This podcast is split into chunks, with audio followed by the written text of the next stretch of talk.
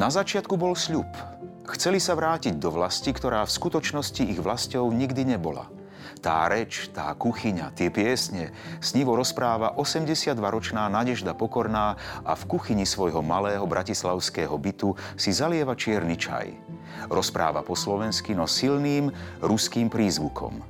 Roky počúvala slovenské ľudové piesne i rozprávky, jedávala parené buchty a rodičia jej rozprávali o živote na Slovensku. Pre dieťa to však boli len kopy starých pohľadníc a vyblednutých fotografií.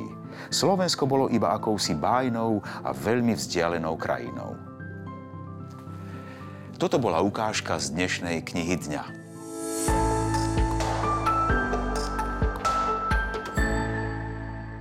Reportážne knihy sú pre mňa výnimočné. Nie len, že sa vo väčšine z nich spája chytľavý autorský štýl so strhujúcim skutočným príbehom, ale v istom zmysle môžu slúžiť aj ako učebnice dejepisu. Dnes som si pre vás vybral presne takú knihu. Ide dokonca o debit mladého novinára, ktorý prináša príbeh o československej komúne Interhelpo v ďalekom Kyrgyzsku. 300 Slovákov a Čechov sa v roku 1925 vydá zo Žilinskej vlakovej stanice do končín Strednej Ázie, aby našli to, čo im doma chýba. Úctu a dostatok práce.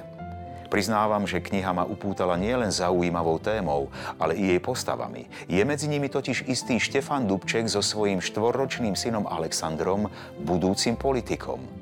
Okrem nich je kniha plná osobných príbehov hrdinov, ktorí uverili, že utópia v Leninovej záhrade môže byť pravdivá. Ako to dopadlo vám, neprezradím.